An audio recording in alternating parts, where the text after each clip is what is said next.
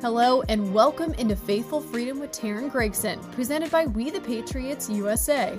Thank you for watching us on the We the Patriots USA Rumble channel and Red Voice Media, and for listening on New Hampshire Family Radio WLMW 90.7 FM Manchester, New Hampshire, KKVV Radio in Las Vegas, and anywhere you listen to your podcasts. If you'd like us on your station, email us at Teryn at WeThePatriotsUSA.org.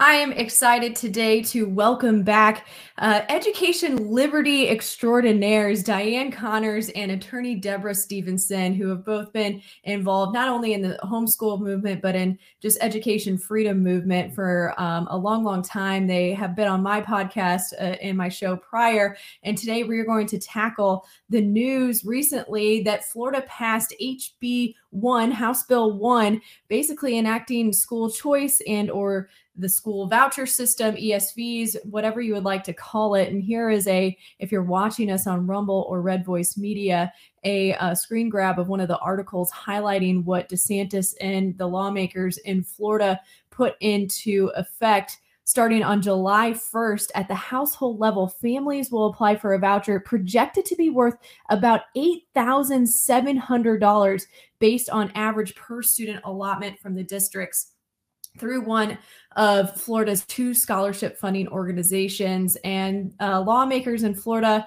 are saying that this is opening up school choice on a level that is um, not seen nationwide, even in those states like Arizona and West Virginia and others that have already enacted similar uh, laws at the state level. So we're going to dive into this today is homeschool or excuse me are school choice uh, laws that are being proposed throughout the united states really what lawmakers are hoping they will be or telling the public that they will be. We're going to ask really, is this actual school choice or is this the lawmakers making it look like it is school choice for those of us that are parents? And um, I want to, you know, say that we, the Patriots USA, does not have an official stance on this topic. This is very much still being, uh, you know, hashed out in the public sphere. So anything that I say or uh, Diane or Deborah say in this is not, you know, necessarily reflective of what we, the Patriots USA, um, take had their official stance on it. But uh, we, the Patriots USA, has some exciting news in the education sector. They have a victory. A medical exemption has been restored for Regina Lightbourne. We came alongside her because her 14 year old son, um, who has a recorded vaccine injury, was his medical exemption was revoked and he wasn't allowed to go to high school there in California um, because his mother said, listen, he cannot get these vaccines. He already has a vaccine injury. We the Patriots USA stepped in and helped that family. So her son is going back to school. That is great to hear. And you can see all the various other cases that we have here in um, on We the Patriots USA's docket. So those are the many ways that uh, if you go to wethepatriotsusa.org, you are contributing to people fighting for education, liberty, their civil liberties, and so forth. Your prayerful donations not only power this podcast, but power the great work that we are doing to help represent those that are in need of representation and in need of funding to fight for their civil liberties. Again, you can go to wethepatriotsusa.org to donate. I also want to let you guys know that today we're going to talk about data mining that is happening in the school system as well. Both Diane and Deborah can talk about the ways that um, parents are unaware of how their children's data is being mined and stored up and accumulated from the school system. Um, and that could be kind of shocking for parents to learn about. So let's talk to both Deborah and Diane where do we go from here? Because the battle has just begun. As eyes open, we continue to arm ourselves with the truth in all aspects of our lives, asking questions and relentlessly searching for answers, educating ourselves and forging a new path forward. Hear from real people faithfully pursuing freedom this is Faithful Freedom with Teryn Gregson, presented by We the Patriots USA, a nonprofit 501c3 organization working to preserve and reclaim our God given inalienable rights. This episode is brought to you by the Carnivore Bar providing a fuel source for ancestral, carnivore, paleo, and keto eaters who value their on the go autonomy without sacrificing quality nutrition. Visit carnivorebar.com for more information. This episode is brought to you by the Freedom People providing comprehensive solutions for individuals and businesses to take control and protect their freedoms. Visit thefreedompeople.org to reclaim your freedoms. Hi, Diane, Deborah. It's so great to see you guys and welcome you back to the show. Thanks Thank for having us. Yeah, absolutely. So I I want to start with, and I know you have uh, thoughts about what has taken place recently in the state of Florida, and I'll pull up the headline again for people to see. Uh, the 74 posting a headline: Florida just became the nation's biggest school choice laboratory. Diane, I will start with you. What do you make of what is taking place in Florida? I would note um, the use of the word laboratory. I think that's appropriate. Mm-hmm. And our children are the experimented um, students uh, being experimented upon. Also, at the end of that, um, it said that the students will not necessarily be given the school of their choice, which is one of the criticisms of school choice. Um, that doesn't even get into other criticisms, such as special needs children, um, where they might be able to go. Will their needs be met? If so, how? Because there are places where it's not happening. Um, and the monetary needs may or may not get into the school of your choice, but uh, you know, for Florida, $8,700 may not cut it. Um, and then you, you know, accountability issues. Deborah, I'll let you respond as well to that headline and, and what's happening in, in Florida. What's your take? Well, HB1 was passed, but school choice, in my opinion, is a trap. Uh, simply because, uh, from my point of view, I always rely on the Declaration of Independence, our founding document. We have unalienable rights. We're born with them, and uh, no one can take them away. We can voluntarily give them up, however. Um, and in this case, we already have the choice as parents to educate our own children to in whatever means that that it looks like. Okay, so the term it's all about marketing, school choice. We have the choice, public, private, homeschool. That's our choice.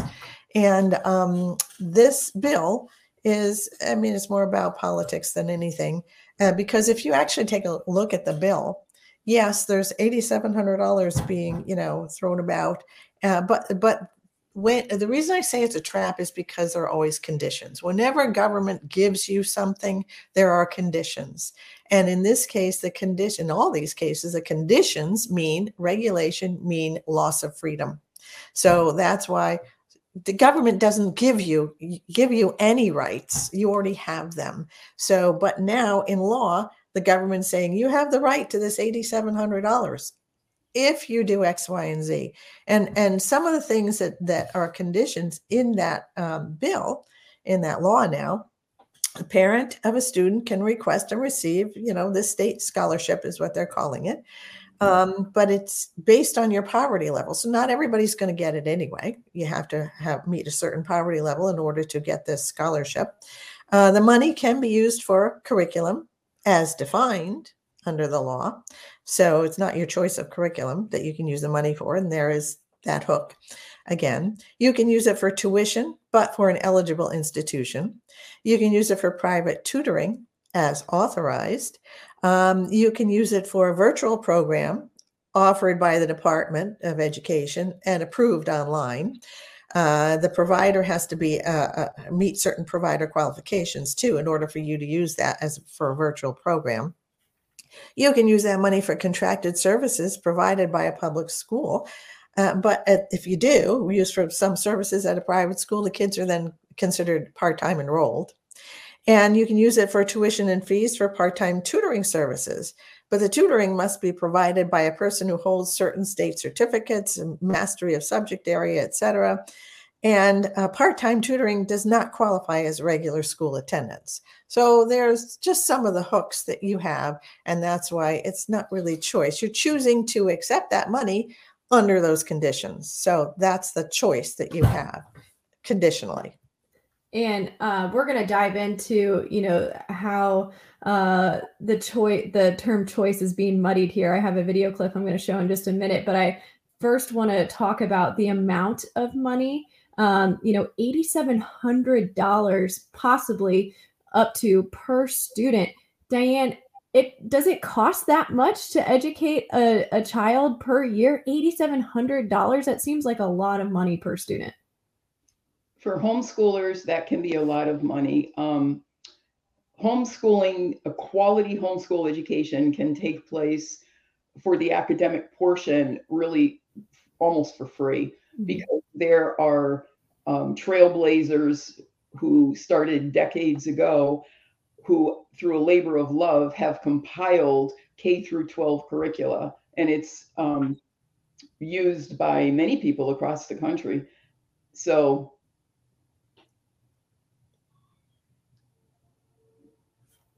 Yeah, yeah, absolutely. It's uh it's a lot of money. Well, we'll dive in to you guys sent these wonderful clips, and I want to talk. I want to play this first one about school choice and um, really what that means. Let's listen. Remember, vouchers and ESAs are meant to give us the ability to choose whether public, private, or home education is best for our child. But if you think about it, with the stroke of our governor's pen, our educational choices will have been fundamentally changed. Public education is education that is publicly funded and accountable to the public. So you still have the choice to send your kids to public school, publicly funded, publicly accountable. Or now you can afford to send your kids to a private school. But it's not the same private school anymore. It is now publicly funded and it is dealing with new public accountability and standards. What about home education? Now publicly funded and publicly accountable. So now your choices are between public funding, public accountability, or public funding, public accountability, or if you'd rather, you can choose public funding, public accountability. Our choices have eroded somewhat. And that was from that clip was from the Constitutional Education Alliance. So thank you guys for sending that, which brings us to in your presentation that you two have put together um, that you've been showing um, around Connecticut and the various states here in Florida, your peas and carrots comparison, which I love um, the way that you break it down on what choice really means. And it's just like your parents off saying that you have a choice for dinner, uh, your choice are peas and carrots. You get to choose from those two. So um, I will let you guys start making that comparison and explain that to our audience. Debbie? Oh, well, you, you, you, it was your idea. You start. Go ahead. oh, well, um, whether it's peas and carrots or uh, it's mom needs to go to the grocery store to buy some things for dinner and the kids are running around the backyard having a grand old time barefoot. They need to put their sneakers on and they don't want to. So mom says, Well, okay, do you, do you want to wear your um, red sneakers or your gray sneakers? They have to get their sneakers on, right? So, which vegetable do you want, peas or carrots? The analogy is obviously the government and mom. You are being given an apparent choice, but the outcome you're going to put something on your feet, you're going to eat a vegetable is clear. And it's no different with school choice, as you know, we've already said. It it is you already have choice. Parents already have choice. It dovetails with another issue um, having to do with the removal of parental rights. And um, the that's a real issue. That's a real issue. I don't want to segue and get off track here, but it's all dovetailed together. Parents need to understand what freedom really looks like. Freedom is no conditions. Freedom is you you do what you want in peace. Uh, you exercise your unalienable rights, and um, you go from there. But this is just this is a trap, and and it's marketed that way. And until how many people read that hundreds of pages of, of, of the bill and to see all those conditions and all those little qualifications? Not many. It's tedious, it's boring.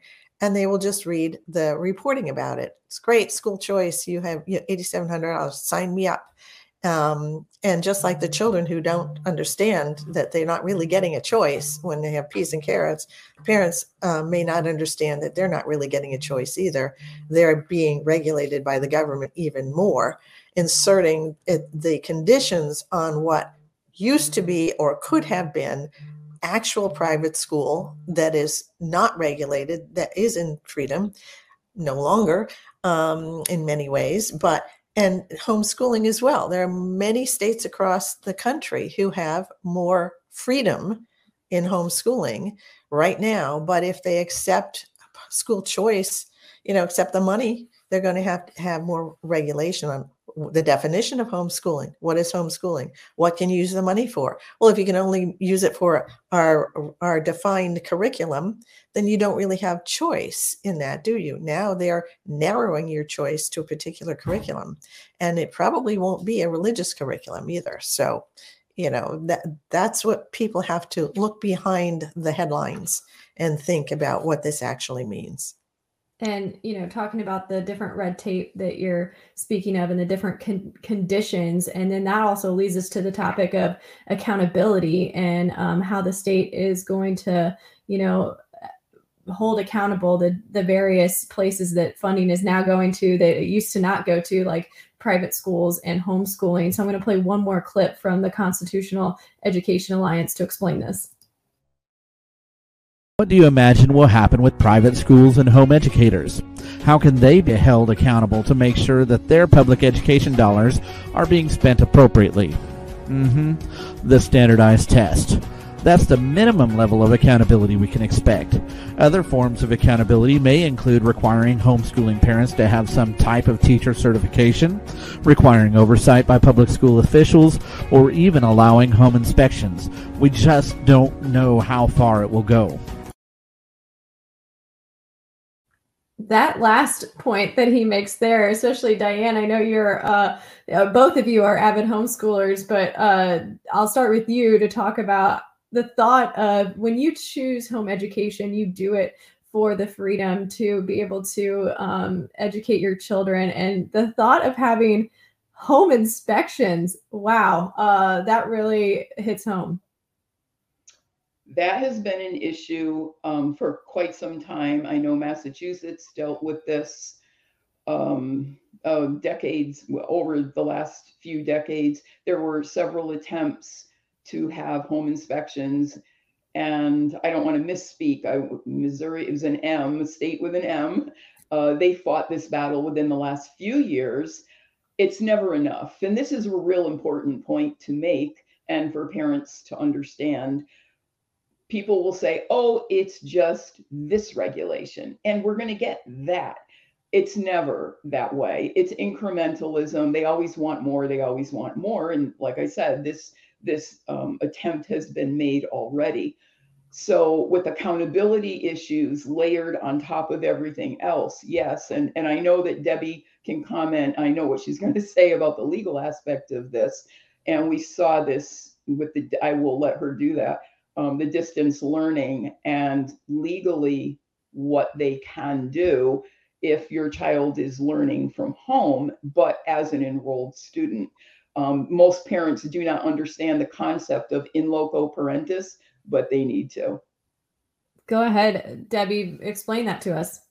Um, in loco parentis means uh, in place of the parent. So when you enroll your child in a public school, um, or even a private school, but let's talk public school. When you enroll your child in a public school, then you have just given that public school oh, some of your rights to be in to stand in place of the parent for the time period that they are in the school. Now, this this doctrine originated uh, because um, there had to be some sort of um, ability of the teacher to have discipline in the classroom and control the students. So, some of your rights as a parent to discipline your child while in school, you're not there. So, that's given up to the uh, authorities in the school.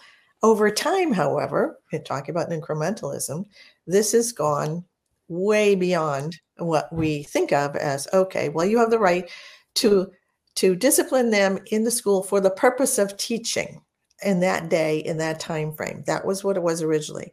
Now however that is extended way beyond that particularly when we're talking about um, uh, what happened during the pandemic.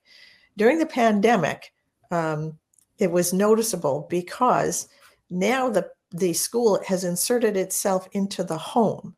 So the there were cases where um, a, someone would a teacher would see in the background of a student's bedroom where they're trying to learn online a water pistol and then the parent the student reported the the parents to child protection services because the student had a gun in school okay so you wow. see that it went from very narrow to now widespread. We also have cases, a lot of cases, where the student can get in trouble um, for stuff that the the child does outside the home and outside the school, because the school can say, "Well, that activity, that whatever the child did, social media or whatever on the street, whatever they did, affects the school." So we, we have the right to control what that student did. Those cases have been upheld in the courts. So this this is extending farther and farther and farther.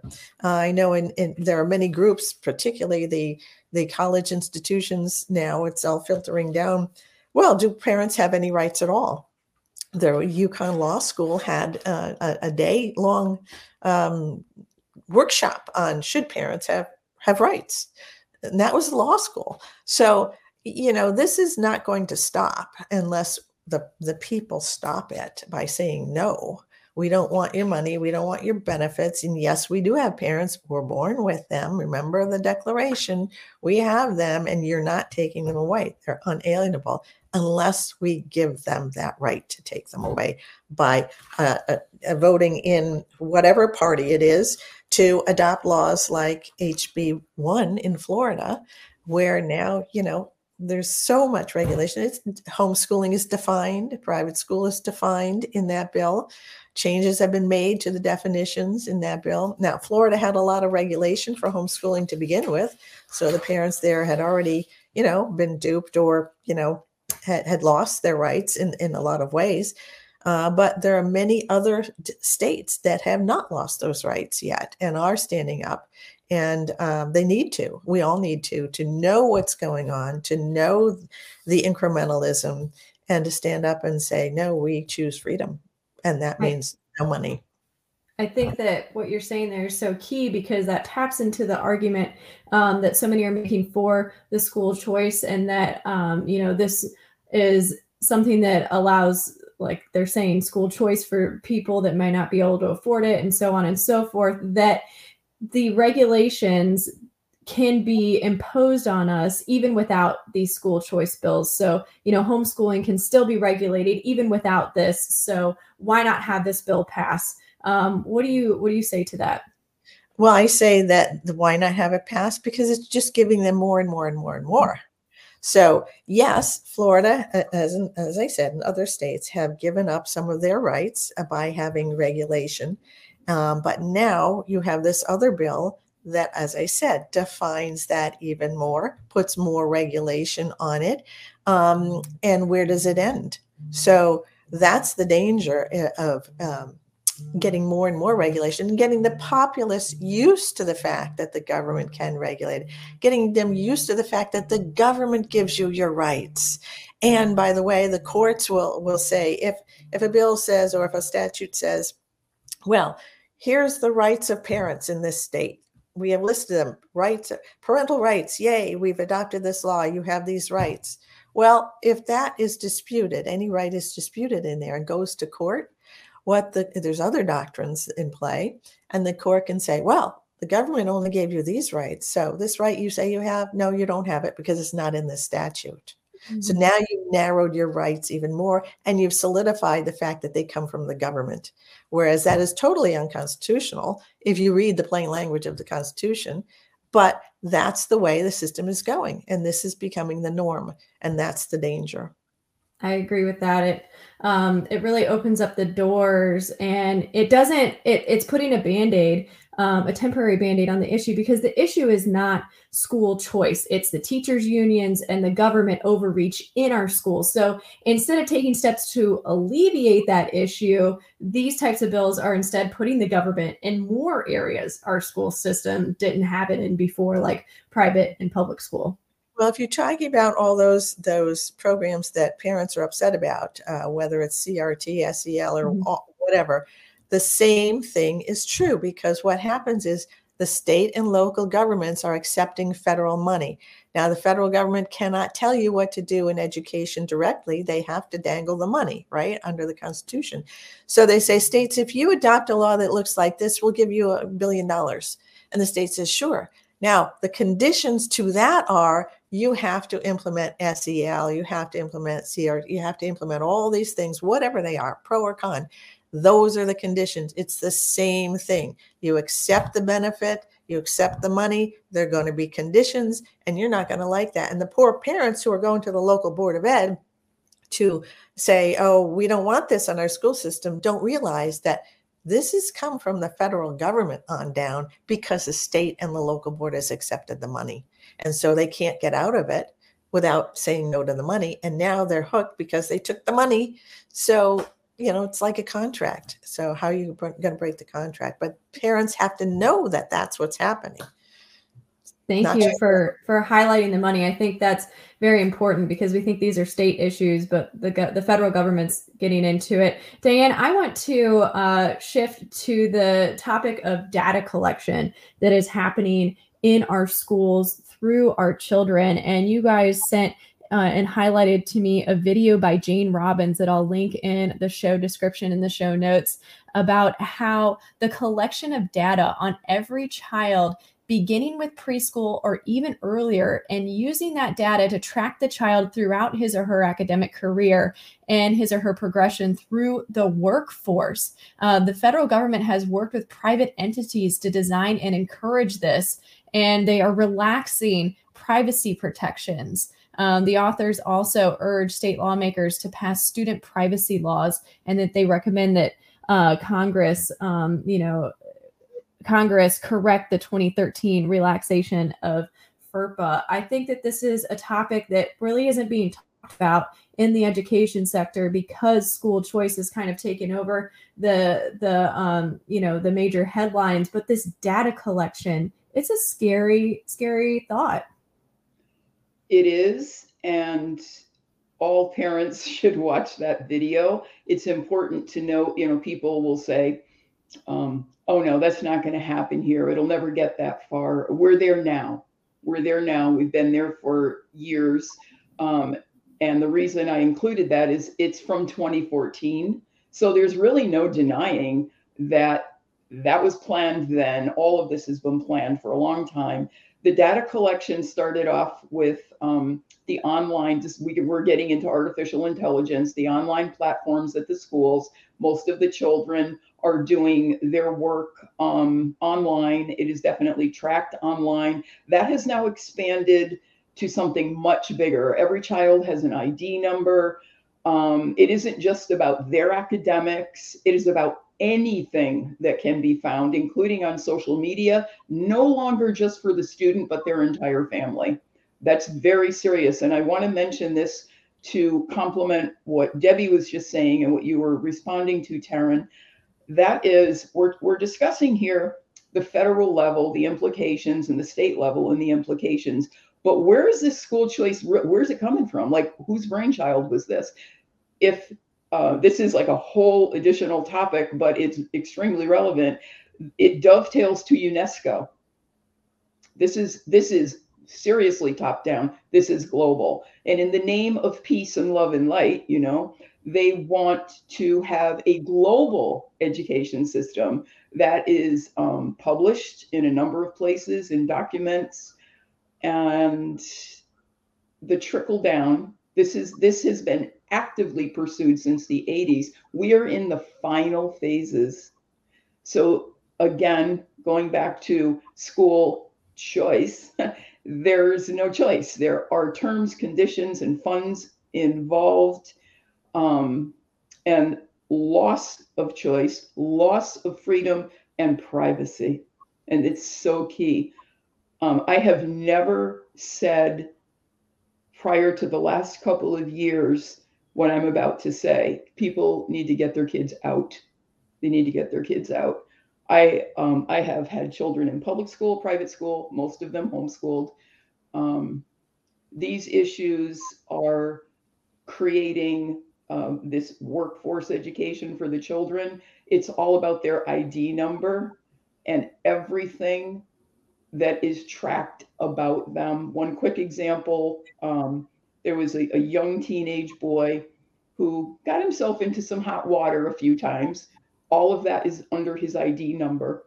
And because of the loosening of the boundaries of who can access this information, that's another topic. Um, it's much wider and broader than people realize. So um, this he he cleaned up his act, young adult, applying for jobs, applying for college, can't get in, can't get in, can't get in. Long story short, it was what was in his um, information that was tracked under his ID number that caused him to not be chosen. You know, it's closing doors.